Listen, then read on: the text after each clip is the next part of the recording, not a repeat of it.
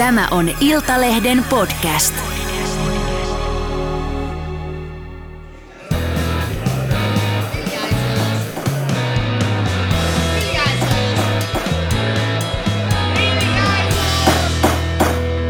Politiikan Puskaradio. Studiossa Marko-Oskari Lehtonen ja Lauri Nurmi ja Elli Harju. Oikein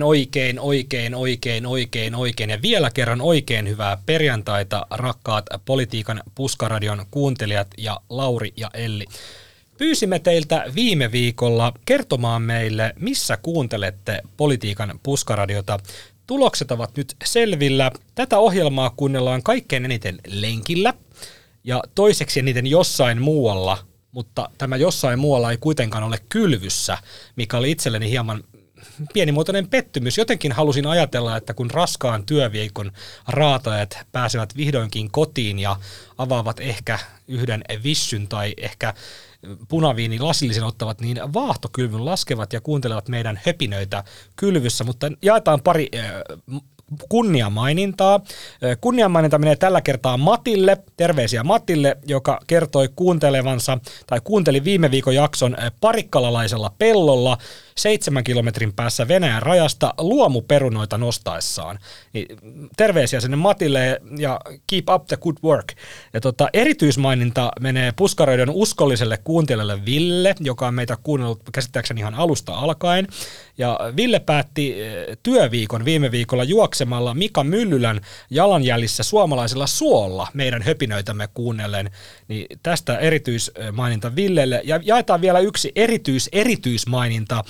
Tämä menee eräälle naispuoliselle kuuntelijalle. Hänen nimeään, edes etunimeään ei, kerron kohta miksi, ei voida edes mainita, mutta hän kertoi laittavansa taaperon unille siinä 8 maissa ja menemänsä siitä suoraan sängylle lötköttämään ja Puskaradiota kuuntelemaan. Se on mun mielestä asiallista menoa ja tämä tarinahan jatkuu nimittäin vielä. Parasta vielä, jos isäntä on iltavuorossa eikä hölise väliin omia asioitaan, niin emme halua käristää kotirintamalla asioita tämän enempää, joten terveisiä sinne.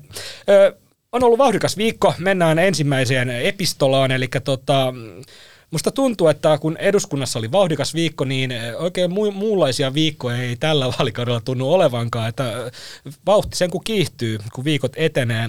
Petteri Orpon hallitus päätti lykätä pitkään ja hartaasti valmisteltua vammaislakia yli vuodella, koska lakiin tehtiin hallituspuolueiden mielestä liikaa suuria muutoksia eduskunnan valiokuntakäsittelyssä. No, oppositiopuolueet luonnollisesti pahoitti tästä mielensä ja haukkuvat hallituksen lyttyyn torstain kyselytunnilla. Okei.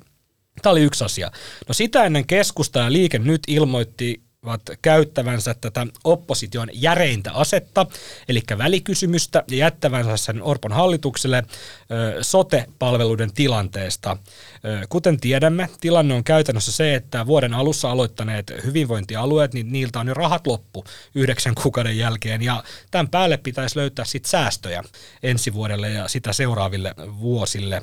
No, kokoomushan ei katsonut tätä Keskustan sote-syyttelyä, josta voi semmoiseksi kutsua hyvällä, vaan muistutti useammankin edustajan suulla, että Keskusta oli edellisessä hallituksessa nimenomaan se, joka halusi Suomeen 21 hyvinvointialuetta. Kokoomuksella olisi toki riittänyt pienempikin määrä, kuten hyvin tiedämme, mutta Lauri ja Elli,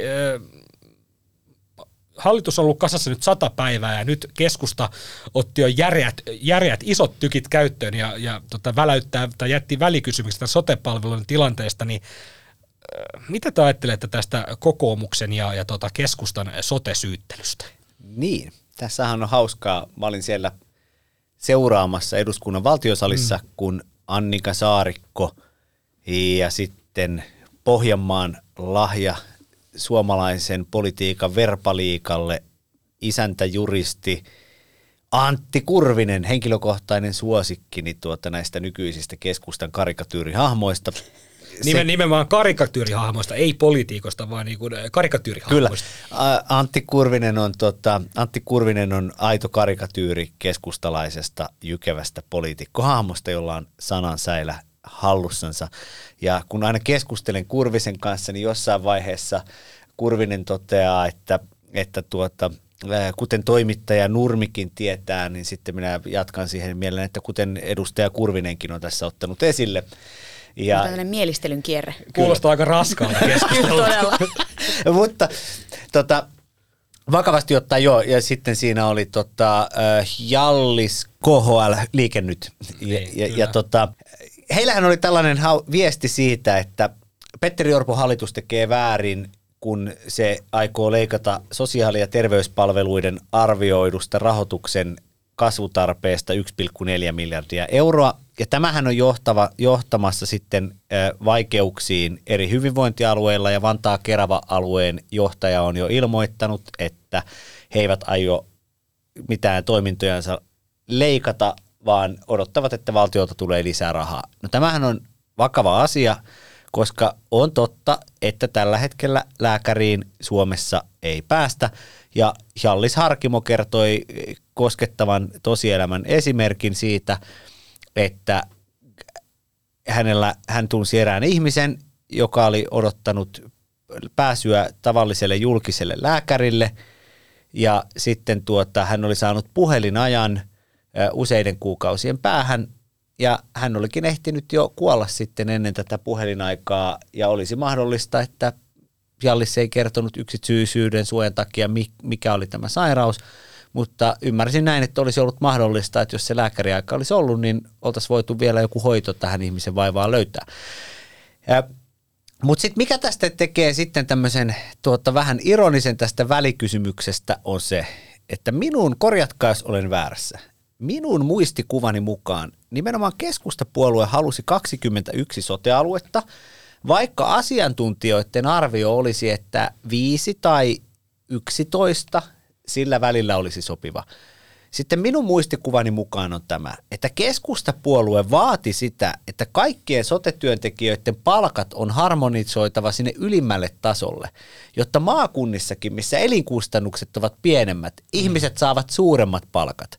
Ja korjatkaa vielä kolmanneksi, jos olen väärässä. Minun muistikuvani mukaan juuri keskustapuolue halusi näitä alueita niin paljon, jotta entisiä keskustan kansanedustajia, valtiosihteereitä ja muita voidaan nimitellä keskustalaisten kunnallispoliitikkojen päätöksillä kaiken maailman strategiajohtajiksi ja sotejohtajiksi, joiden kuukausipalkat hipovat 15 000 euroa ja menevät sen ylikin. Ja korjatkaa nyt vain, jos olen väärässä, että jos se olikin joku muu puolue kuin keskustapuolue. Ei, se on just näin. Ja yksi tosielämän esimerkki on eräältä hyvinvointialueelta, missä kaksi henkilöä kamppailivat tästä hyvinvointialueen johtajan paikasta. Ja tämä entinen johtaja sitten tuli syrjäytetyksi, niin hänelle piti sitten perustaa tällainen strategiajohtajan virka. Ja hän sai pitää vanhan palkkansa ja autoetunsa ihan normaalisti, joten nyt tilanne on se, että hän tienaa vähintään saman verran kuin tämä uusi hyvinvointialuejohtaja, joksi häntä ei siis valittu. Joten tämä on johtanut siihen, että nyt me puhutaan hyvinvointialueen mallista tai hyvinvointialueesta, joku voisi puhua ehkä hyvinvointialuehimmelistä. Siellä on niin kuin himmeä määrä näitä Laurin mainitsemia strategiajohtajia ja kaiken näköisiä aluejohtajia ja varmaan vara-aluejohtajia ja sun muuta, niin se on sellainen rälssi, että niin kuin, että sieltä varmaan pitäisi lähteä niitä säästöjä niin kuin ennen hakea, joo, ja oikeasti hoitajista ja lääkäreistä. Eli voitaisiin jatkaa, mutta nyt mä sivallan oikein niin kuin kipeästi. Siis keskustapuolue halusi pystyttää tämän helvetin hallintohimmelin saadaksensa turvattua omaa olemassaoloansa. Kukaan asiantuntija ei suositellut, että tällaista virkarälssiä ja sekamelskaa tehdään pystyyn. Ja tämä on fakta, ja edes yksikään kepulainen ei tätä pysty kiistämään. Niin toi ironinen on musta jo aika laimea. Kun sä kuvailit, että sä sanoit, että Kurvinen ja Jallis oli siellä, niin oli siellä muuten keskustan puheenjohtaja Annika Saarikkokin siinä pienessä sivuviulussa tuolla valtiosalissa, niin onhan se vähän irvokasta väläytellä, ja itse asiassa ei väläytellä, vaan jättää tämmöinen välikysymys sote-palveluiden niin kuin kaauksesta niin kuin keskustana.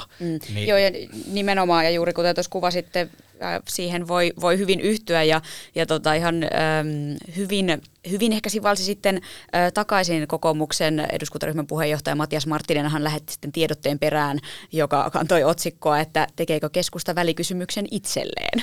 Ja tätä niin kuin voi tässä pohtia, että keskustaan kuitenkin oli Marinin hallituksessa, joka siis vuosien jälkeen sai tämän sote-uudistuksen tehtyä, se on ollut hankala, eikä me tässä väitä, että olisi jokin yksinkertainen kertaloitsu, jolla sen nyt saisi tavallaan tehtyä ja kaikki ongelmat katoavaiset. Ei, totta kai siellä taustalla on Suomen väestörakenteen muutos, hoidon tarpeen lisääntyminen, työvoimapula ja kaikki tämä, mutta silti keskusta oli siinä Marinin hallituksessa, joka tämän systeemin rakensi, joka tuli voimaan vuoden alusta ja ongelmat on heti käynnissä. Me ollaan puhuttu tästä puskaradiossa aikaisemminkin ja itsekin taisin nostaa se joskus viime vuonna tai ties milloin esiin, niin mehän pidetään Suomessa kiinni sellaisesta niin kuin ihanteesta, että me halutaan hoitaa vanhukset, me halutaan hoitaa vammaiset, me halutaan hoitaa kaikki ihmiset mahdollisimman hyvin. Ja se on meille niin kuin kunnia-asia, että suomalainen terveydenhuolto on tiedätkö, niin kuin top notch.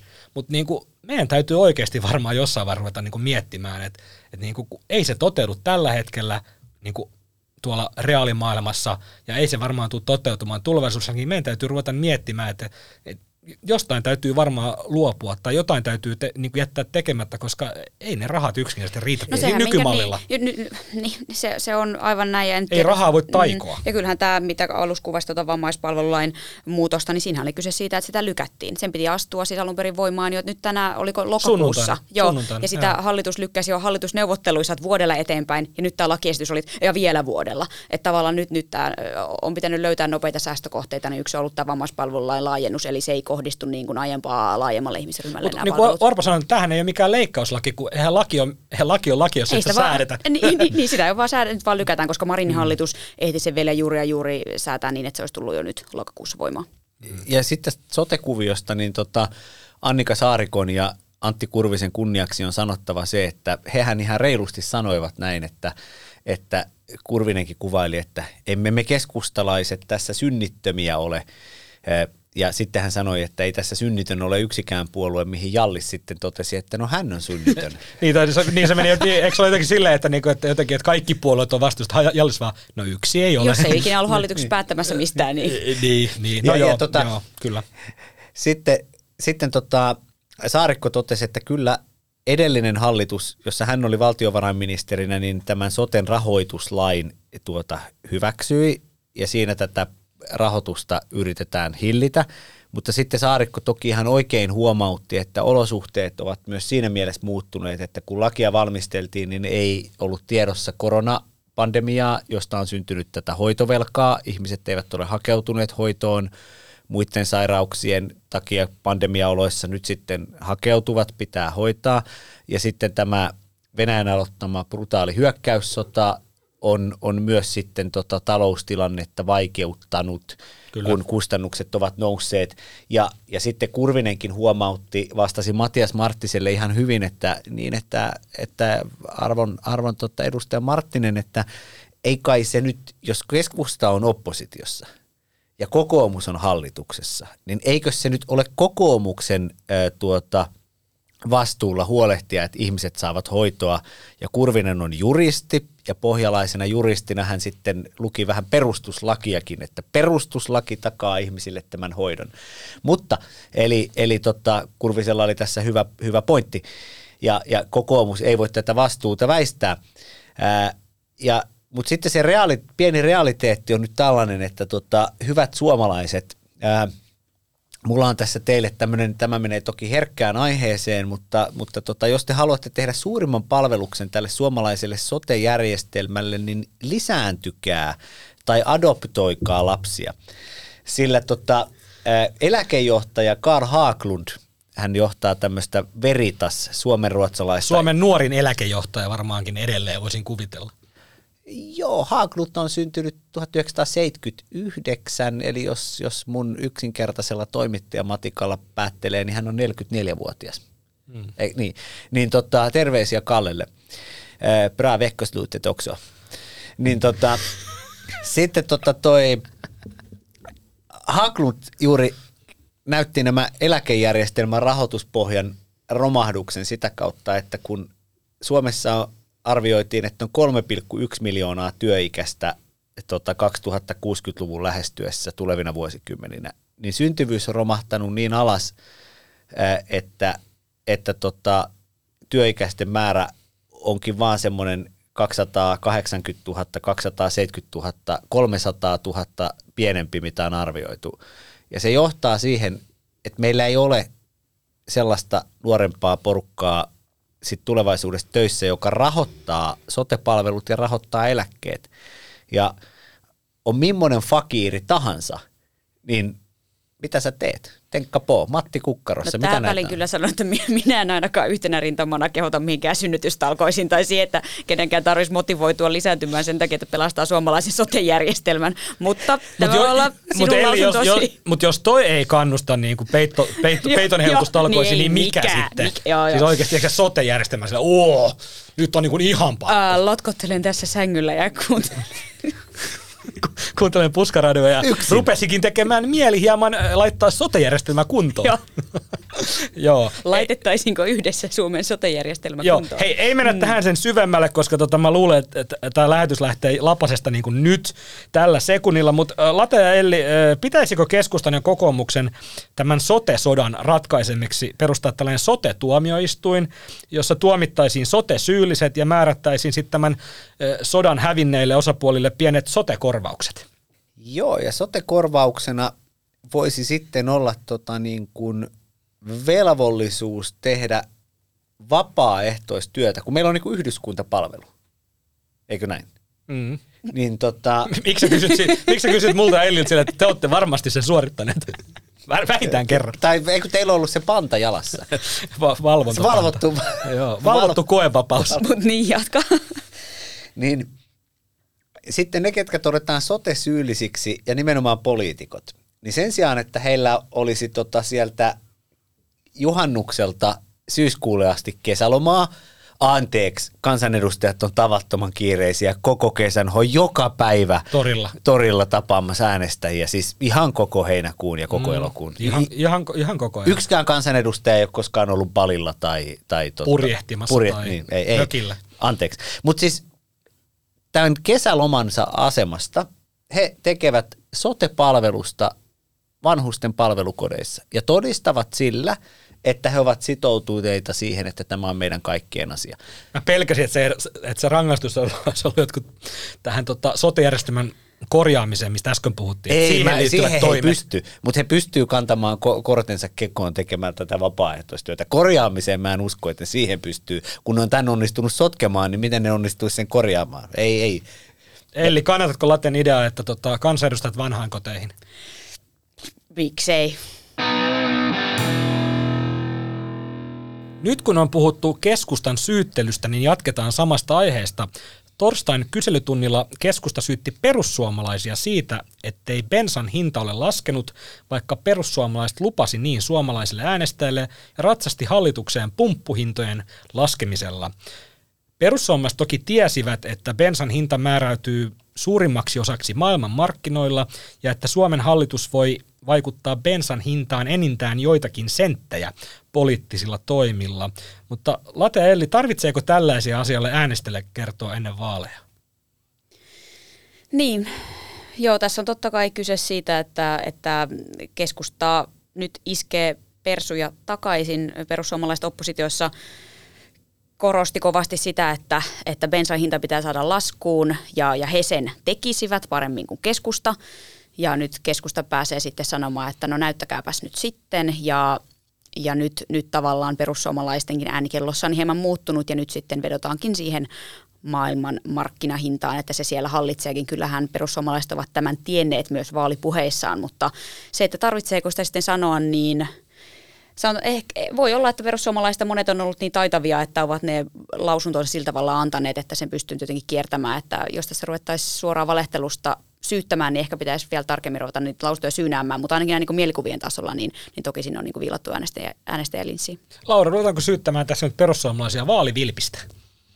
Joo, totta kai, koska siis poliitikothan nyt tekee vaalivilppiä ihan samalla lailla kuin suomalaiset hiihtäjäkarpaa sitten laittoi hemohessia suoneen. Niin ja korostan tähän välin, että on olemassa siis rikosoikeudellinen vaalivilppi, jos vaikka lahjoo äänestäjä jollain hernekeitto tai jollain millä nyt voisi jollain lahjakortilla, se on vaalivilppiä niin kuin rikosoikeudellisesti. Siitä on tällainen poliittinen vaalivilppi, mistä nyt puhutaan. Niin, ja sitten vielä aikanaan Eero Lehti, joka oli Suomen yrittäjien puheenjohtaja, niin pääsi eduskuntaan. Hän oli myös tämmöinen lehtimoguli, omisti Uudellamaalla vinon pinon kaikenlaisia paikallislehtiä, niin saadaksensa vuoden 2007 eduskuntavaaleissa niin se joku 3000 ääntä ja päästessänsä Sauli Niinistön 60 000 äänen ansiosta Uudenmaan vaalipiiristä eduskuntaan siellä viimeisten kokoomuslaisten joukossa, niin Eero Lehti oli käyttänyt niin paljon rahaa vaalikampanjansa, että hän olisi voinut antaa jokaiselle häntä äänestäneelle ihmiselle 40 €. Miksi hän osti niitä mainoksia, kun hän olisi voinut mennä sinne kadulle ja... 220. Äänestä mua. Toisessa lukee Eero ja toisessa Lehti. Joo. Ja, niin, mutta puhutaan bensan hinnasta, Lauri. Joo. Eerolla oli siis Jaguareja, tallillinen. Mutta siis niitä autoja. Ei muuten ollut sähköjaguari, sen voin sanoa. Ei ollut, mutta siis puhutaan bensan hinnasta. Eli siis toi tilannehan on se, että kun nimenomaan perussuomalaiset teki jo vuonna 2019 eduskuntavaaleissa, niin onnistui lähes SDPn etumatkan kuromaan umpeen ja jäi vain semmoisen 7000 äänen päähän siitä, että olisi saanut eniten ääniä eduskuntavaaleissa, sai yhden paikan vähemmän kuin SDP. Niin se perustui siihen, että kun demareilla oli sellainen kirjaus ohjelmissa, että jossain tulevaisuudessa voitaisiin niin kuin uusien polttomoottoriautojen tulomarkkinoille tai dieselautojen, niin mahdollisesti vaikka kieltää. Ja tämä koski, ajatus oli niin kuin vuosikymmenien päähän. Niin perussuomalaiset käänsi tämän somessa niin, että demarit tulee hakemaan dieselautot ihmisten pihoilta. Ja siis sehän oli ihan niin kuin silkkaa valehtelua, mutta kun politiikka... Eihän kukaan huoli niitä dieselautoja. Ja ainakaan 20 vuoden päästä. Ei. Mutta tällä perussuomalaiset siis kiilasi niin lähelle vaalivoittoa. Kyllä. Kyllä. Ja arkikielellä me voidaan sanoa, että on valehtelua. Politiikassahan sanotaan, että luodaan mielikuvia. Niin sitähän mä tässä yritin tavallaan, että se, että me syytään poliitikkoa niin suoraan valehtelusta, niin...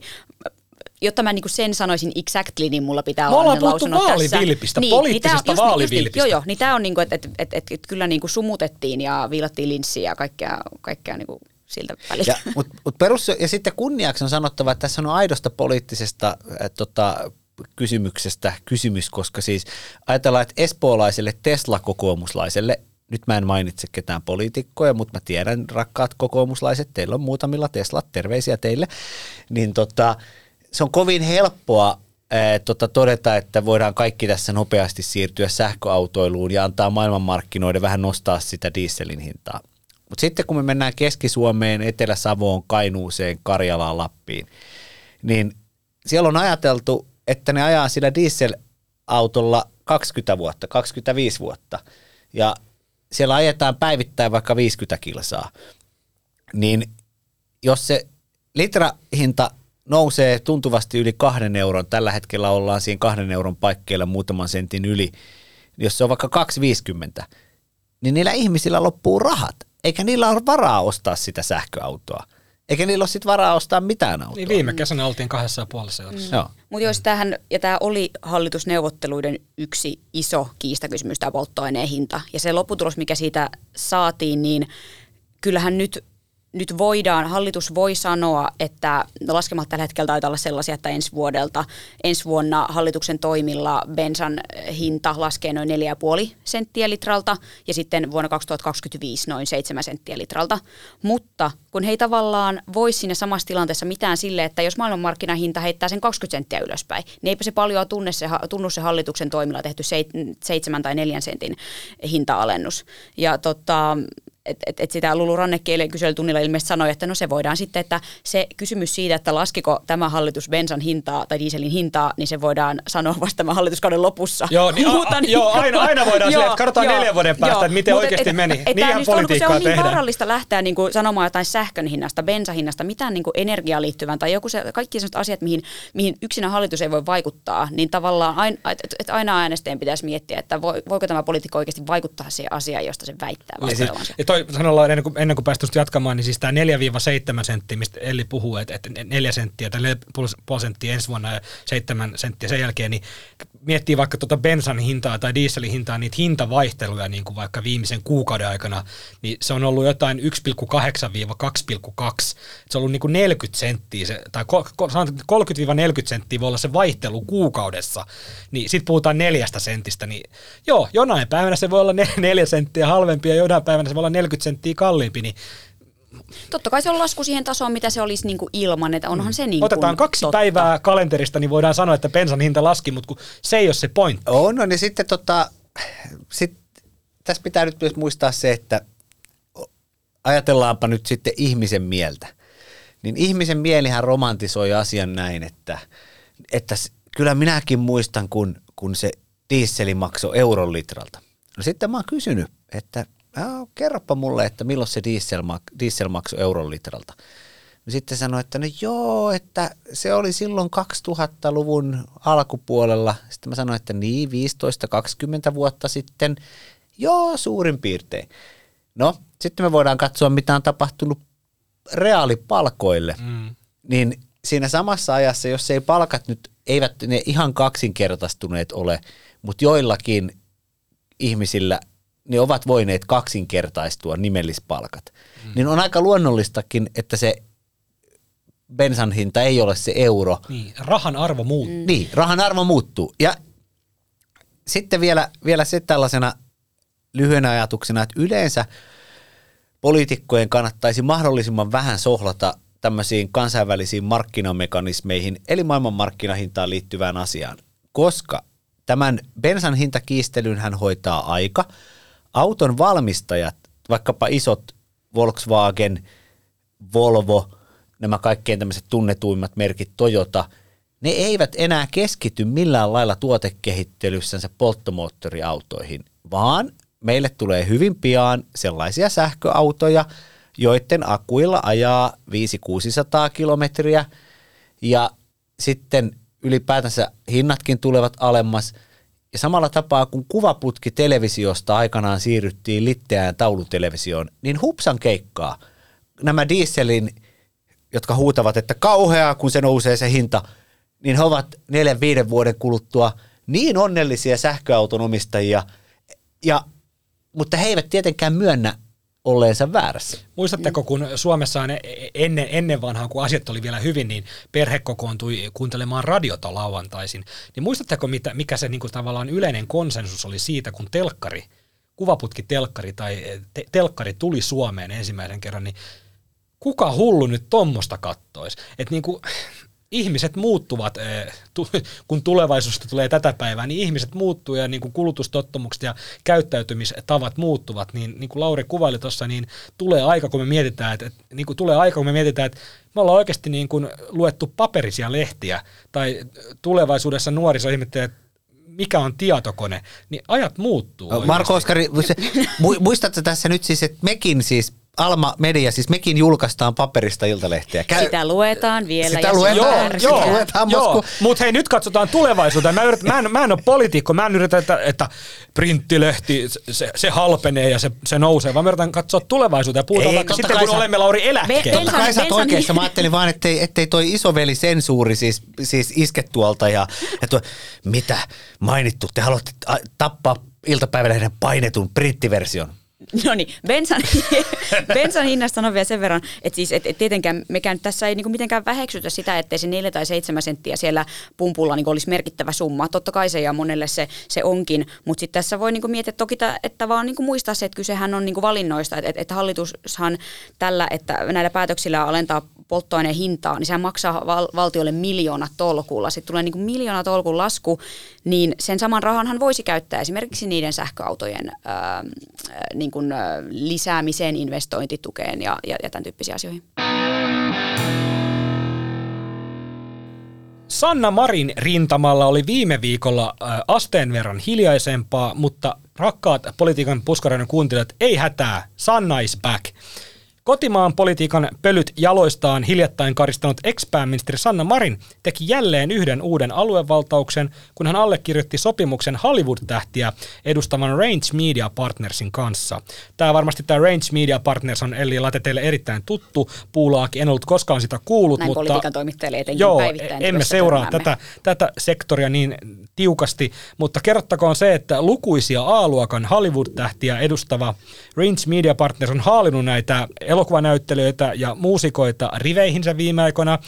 Tämä Puulaaki edustaa muun muassa Game of Thrones-sarjasta tuttua Emilia Clarkia, Hangover-elokuvista tuttua Bradley Cooperia, Batman ja Mad Max-elokuvista tuttua Tom Hardia ja monissa liemissä keitettyä Hollywood-komistusta Johnny Deppia. Muistatte varmaan, kun Johnny Depp, oikeussalistakin tuttu Johnny Depp, vieraili taannoin Suomessa ja pisti tämän piskuisen maan täysin sekaisin. Eli Johnny Depp on kyllä tämmöinen giganttinen elokuvatähti.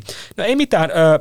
Marin on nyt siis, kuten tiedetään, Tony Blair-instituutin strateginen neuvonantaja, ja hänet pystyy lisäksi buukkaamaan puhujaksi tämmöisen The Harry Walker Agencyn kautta. Late Elli, nähdäänkö Marin nyt seuraavaksi Hollywood-elokuvan tähtenä? Hänhän on jo tähdittänyt tätä HBOn laatudokumenttia, oliko se 5 valittua, Five Chosen Ones, vai miten se englanninkielinen titteli meni, mutta Late, sulla nousee jo savu korvista, mutta Elli, aloita sinä. Okay.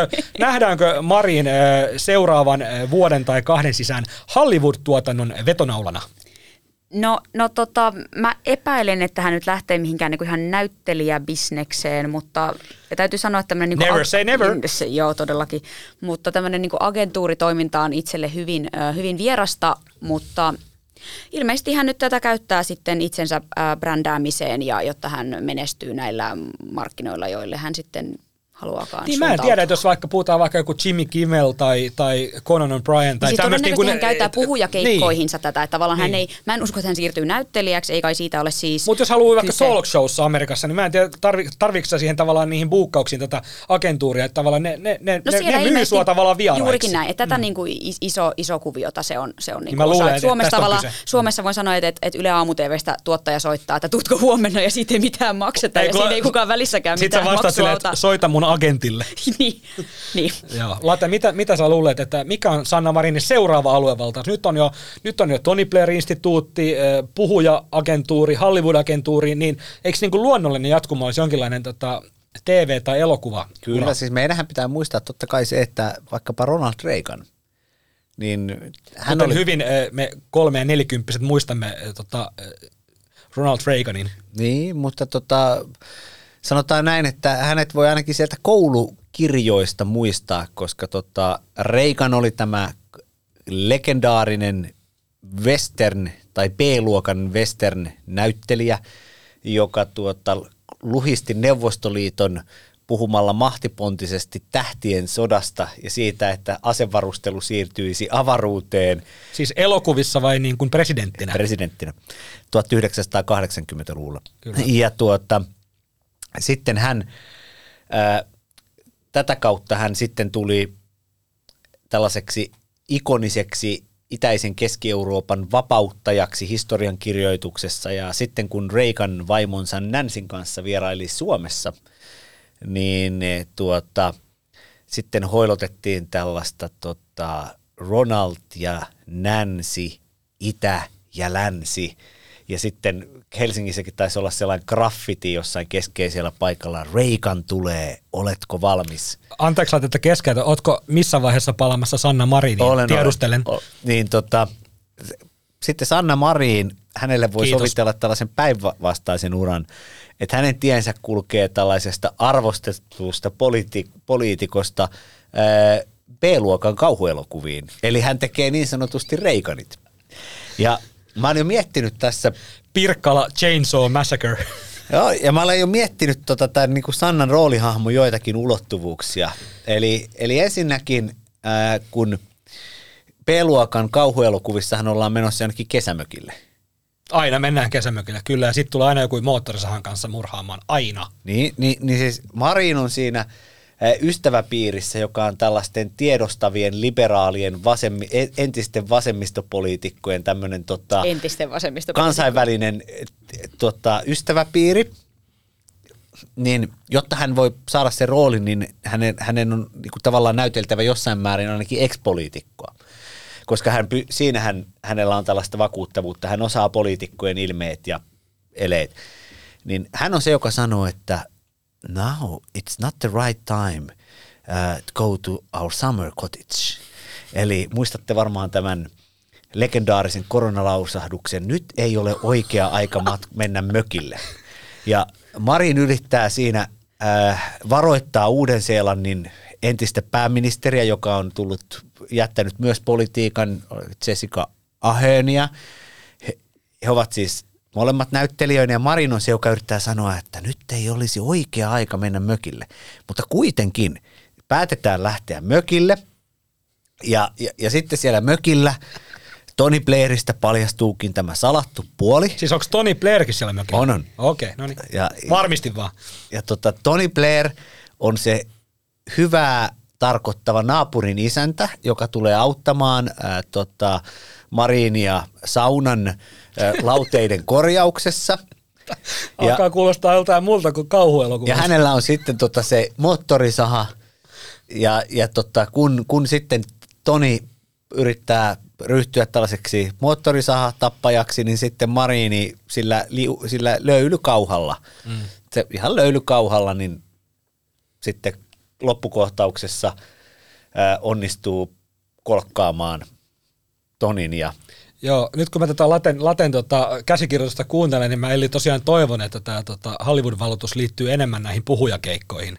Että mä en ole ihan varma, että mitä tosta tulisi, mutta Joo, eiköhän. Ja siis edelleen tässä voidaan toistaa se, mitä aikaisemmin. Sanna Marin saa tehdä juuri, mitä haluaa. Tavallaan hän on vapaa tekemään, mitä hän haluaa, mutta varmasti on pettyneitä äänestäjiä siihen mihin suuntaan hän uransa on. Joo, ihan pienenä tämmöisenä asian lisäyksenä juuri tuohon, mitä Elli sanoi, että toivotetaan Marinille onnea näihin uran uusiin haasteisiin, mutta sitten muistutetaan myös samalla, että olen vähän kysynyt sellaisilta ihmisiltä, jotka ovat tekemisissä niin sanotun kansainvälisen tämmöisen ylimmän huippueliitin kanssa, tai ovat itse kuuluvat siihen lähellä sitä, niin ihan suoraan sanoneet, että kun Marin käy jatkossa jossain puhumassa, niin hänelle kilahtaa tilille minimissään 50 000 euroa, todennäköisemmin 100 000 euroa per kerta.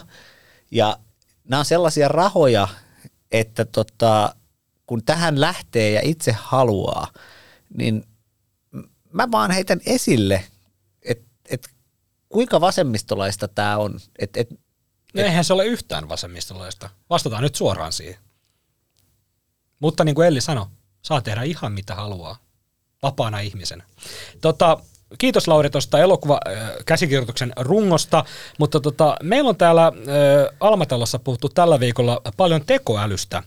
Ja mä jotenkin innostuin tästä niin kuin Sanna Marinin Hollywood-aluevaltauksesta niin paljon, että pyysin tekoälybottia chat GPT:tä kirjoittamaan synopsiksen, eli tämmöisen tiivistelmän Hollywood-elokuvasta, jonka pääosissa olisi nyt samaa manageritoimistoa edustavat Sanna Marin ja Johnny Depp.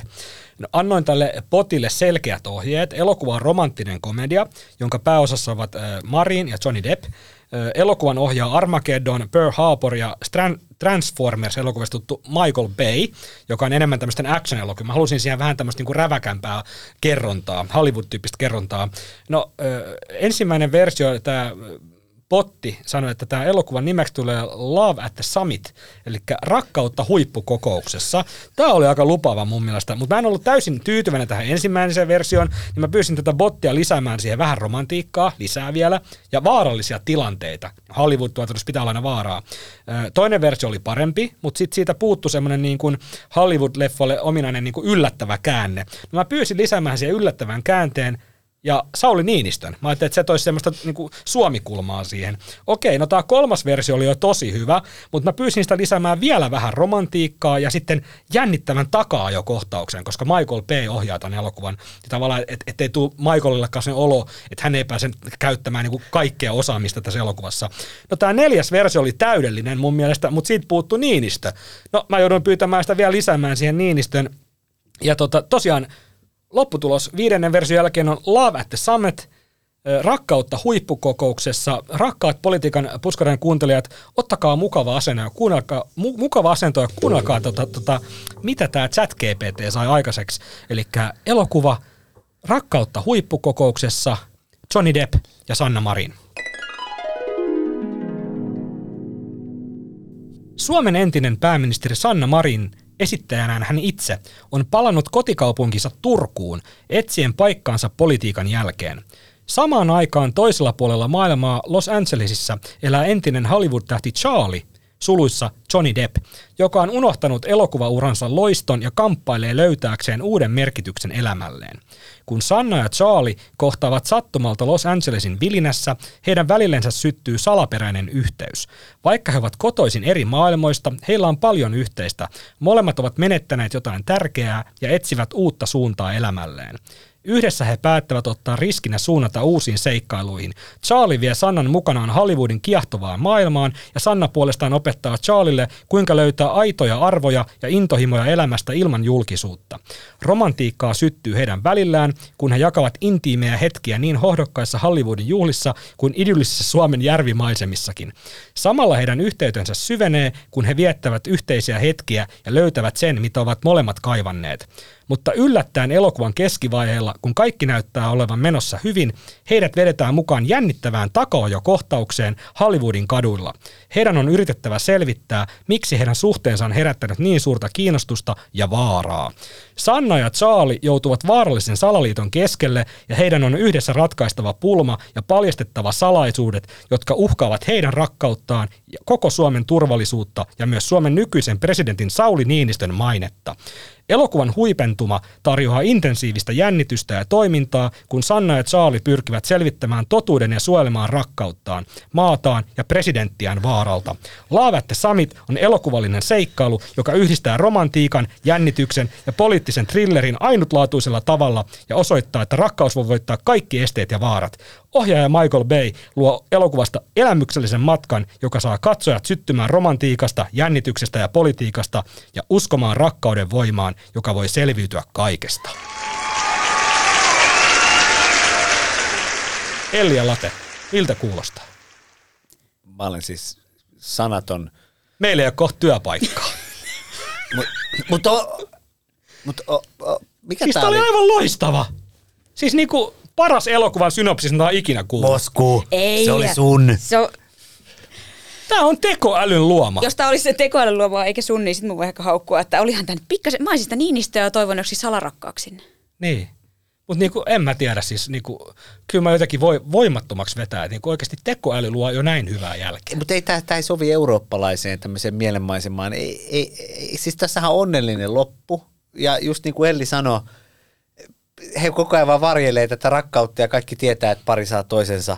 Se Niinistö salarakkaaksi olisi mun mielestä niin kuin ehdottomasti nyt vähän sitä, mitä tarvitaan. Mutta tässä chat-GPT:ssä mä voin esimerkiksi 6. version pyytää lisäämään, että voitko lisätä loppuun yllätyskääntäjä, joka on se, että Sauli Niinistö on tasalla, niin sittenhän se muokkaa sen mukaan. Mutta onneksi vielä se täytyy nyt sanoa, että kyllä mä luotan siihen, että Ellillä ja Marko-Oskarilla ja ehkä itsellänikin niin nämä työpaikat vielä säilyy, koska tämä tekoäly ei ole siellä koronainfossa poimimassa sitä, nyt ei ole oikea aika lähteä mökille ja analysoimassa, että millä ilmeillä Marin sen sanoo.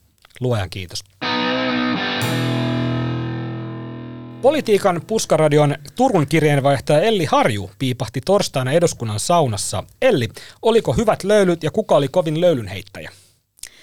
Joo, olin tosiaan eduskunnan naisverkoston saunaillassa. Tämä on kuulemma pitkäaikainen perinne, mutta korona-aika sen vähän katkaisi. Mä en ollut aikaisemmin tämmöisessä ollut, mutta nyt tosiaan olin ja siellä meitä oli 12 verran toimittajia ja 12 verran kansanedustajia eduskunnan saunassa viettämässä iltaa. Kovin löylyheittäjä, sitä en tiedä, että sanoa, että sauna oli sen verran pieni, että sinne ei mahtunut kaikki todellakaan kerralla, vaan piti vuorotella. Enkä tiedä, kuka siellä tän nyt sitten kovimman löylyheittäjät itteni saa. Elli, olet saunonut nyt eduskunnassa ja pääministerin virka-asunnolla Kesärannassa. Milloin aiot saunoa presidentin virka-asunnolla Mäntyniemessä? Heti kun kutsu käy. Late, sä oot seikkailut maailmalla, niin ootko saunonut eduskunnassa? Ja mulla on kysymys, onko Naton päämajassa saunaa? Itse asiassa, jos ihan oikein muistan, niin nimenomaan sinne Brysseliin on saunaa tehty, koska siitä ollaan... Jossain siellä oli sauna, koska tästä oli nimenomaan puhetta. Ja jos ei ole vielä, niin kohta on. Kyllä. Suomen ensimmäinen konkreettinen teko NATO-jäsenenä. Niin, eli tutkivat journalistit tavallaan päässeet jo tähän niin kuin NATO-prosessiin niin kuin jäljille siitä, että ne on tilannut sinne hirveän määrän niin kuin lautoja. Ne on niin kuin sinne asentamassa saunaa tavallaan niin kuin integroidakseen Suomen NATOn täysjäseneksi. Se tuppeen sahattu kasa on siis, se on siellä Brysselissä. Se löytyy nyt sieltä. Ja mutta niin kuin... Mä en ole itse asiassa koskaan käynyt eduskunnan saunassa. Ja se ei ollut mikään erityinen kannanotto, vaan mun ei ole ikään kuin vaan tehnyt mieli ajatella, että olisi tarve sinne päästä mennä saunomaan.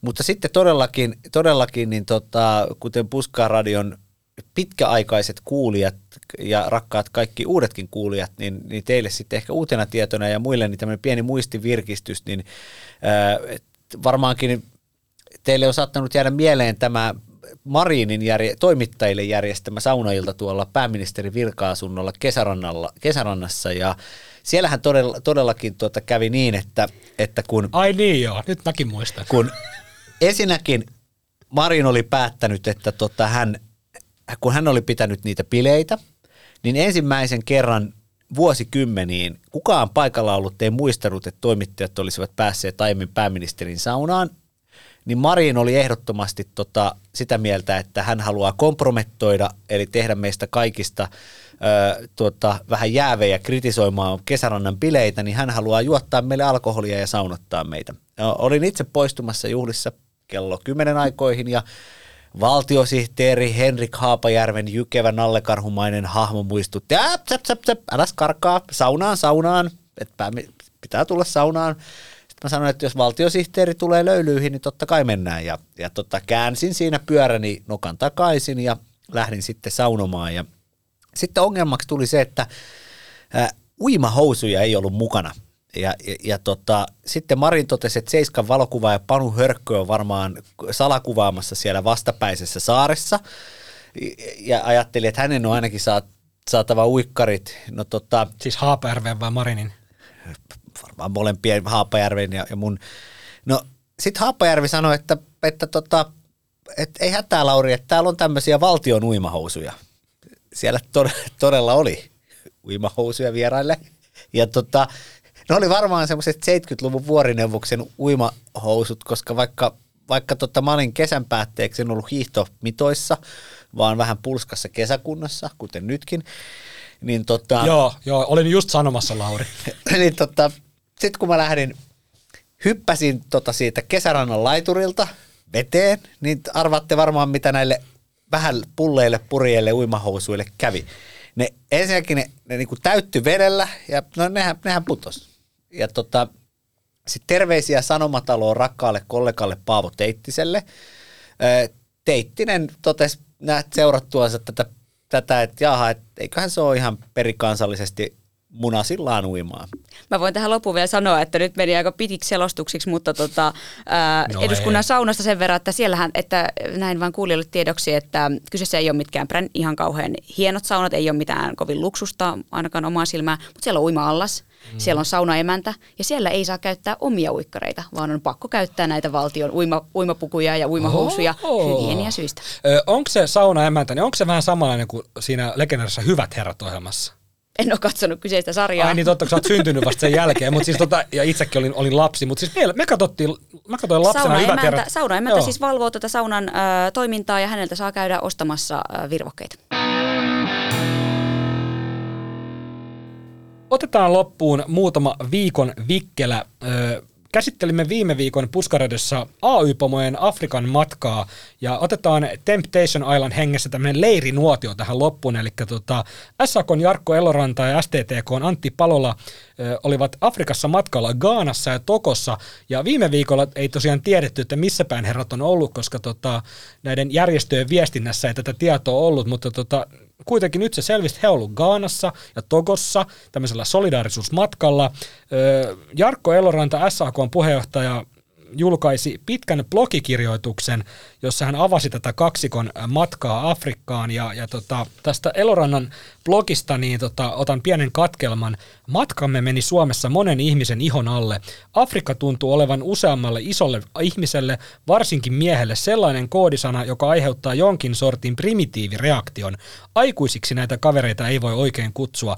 Ilmeisesti tässä ei kuitenkaan viitattu Puskaradion ihmisiin, mutta on tietysti väärin ja ikävää, että Eloranta sai tästä matkastaan rasistista, vihamielistä ja seksuaalisväritteistä palautetta, mutta se on sanottava, että kyllä niin kuin SAK:ssakin on peilin katsomisen paikka, mitä tulee tämän matkan ajankohtaan, eli silloin kun ilmoitettiin näistä työtaisteluista, niin puheenjohtaja matkustaa jossain päin Afrikkaan, mitä kukaan ei tuntunut tietävän, ja miten siitä sitten viestittiin. Niin Lauri, mitä ajatuksia? Et ollut viime viikolla Puskaradiossa, mutta ootko kuullut esimerkiksi Juha Ristämään legendaariset AY-Afrikka-matkakertomukset? Joo, kyllä vain, ja sitten niihin ei sinänsä ole lisättävää. Ei todellakaan. Mutta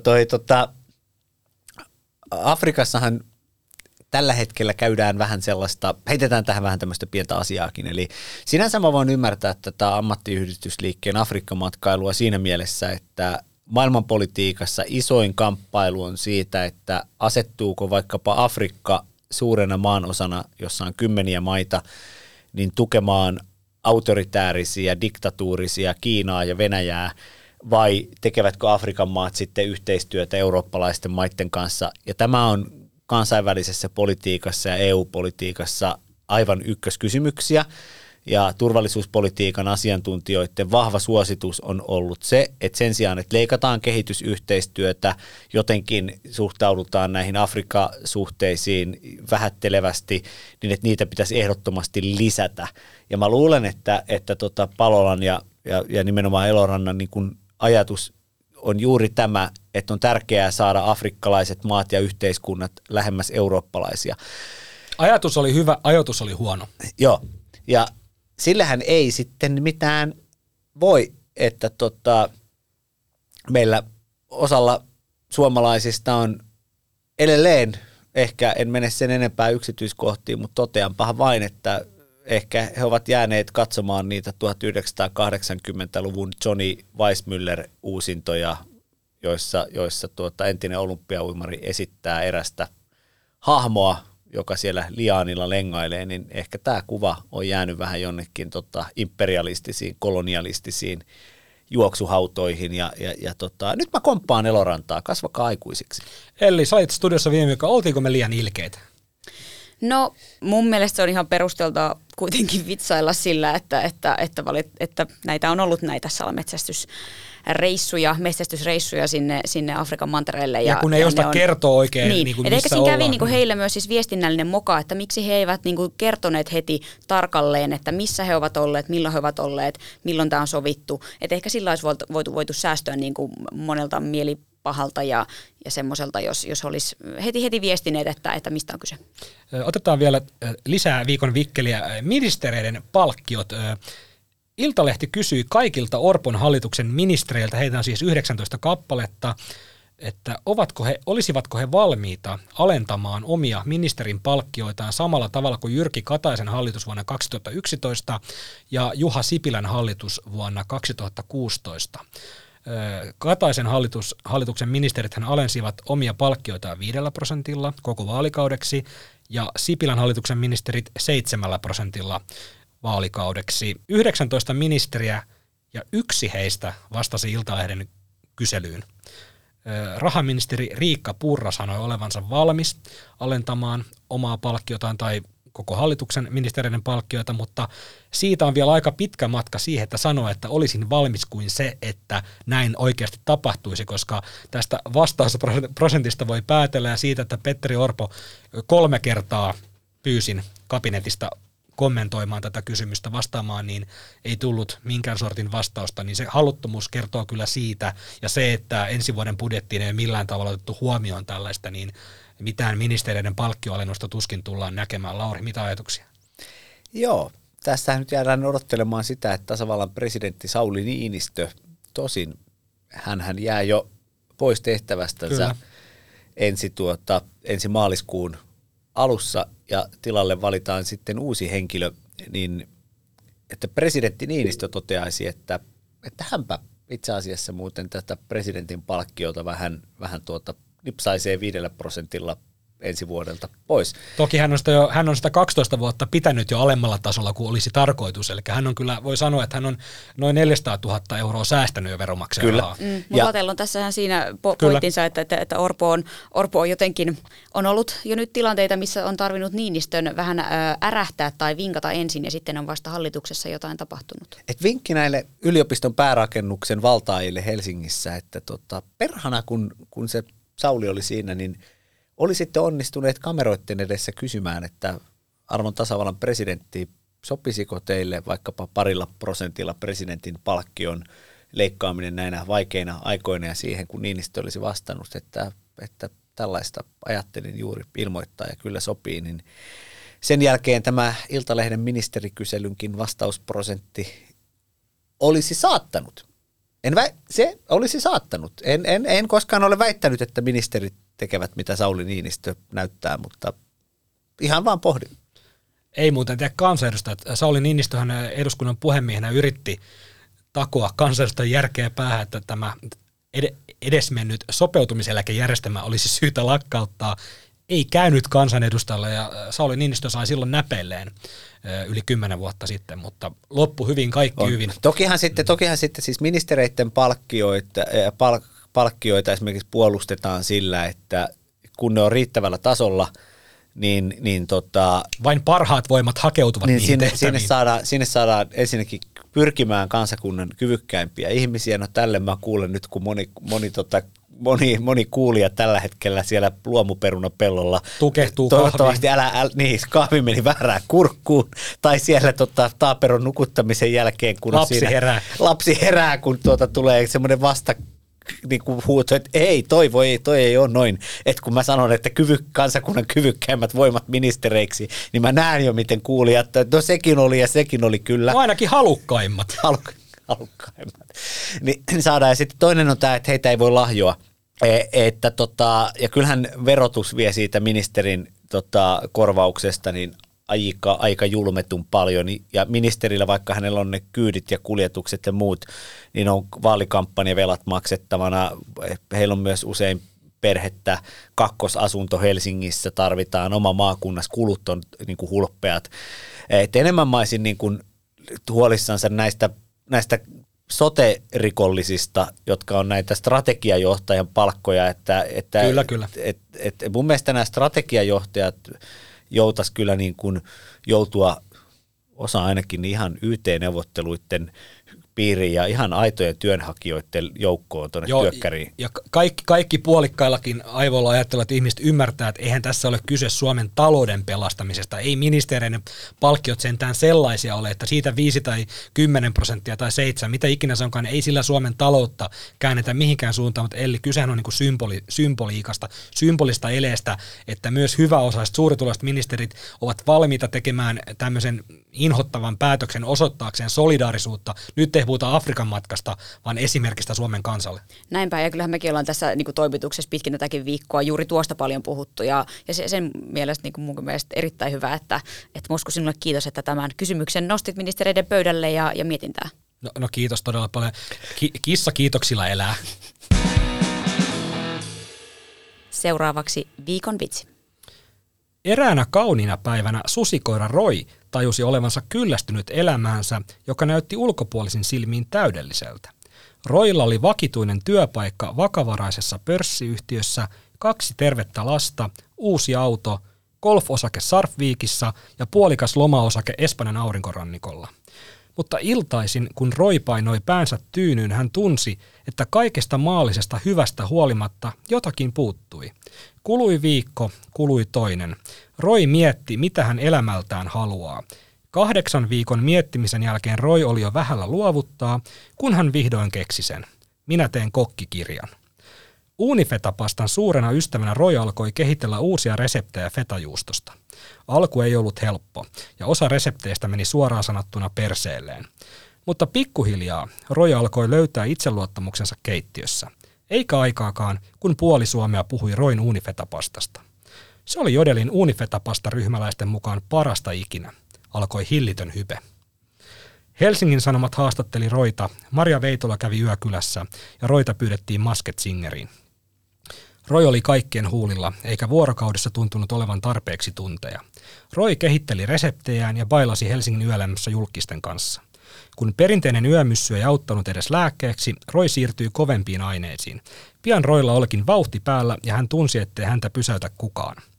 Perhe ja ystävät huolestuivat Roin bilettämisestä ja järjestivät hänelle intervention, jossa jokainen sai vuorollaan kertoa, mitä he ajattelevat heille rakkaan susikoiran touhusta. Se ei ollut kaunista kuultavaa. Mutta Roy ei ollut valmis myöntämään asiaa, vaan heitti homman läskiksi. Roy kaivoi esiin Ifolorissa teettämänsä valokuvaalbumin, jossa oli kuvia viime kesän Flow-festivaaleilta. Kuvat olivat Royn mukaan todiste siitä, että hänellä on homma hallussa. Harva fetaa mestaroi kuin metaa festaroi.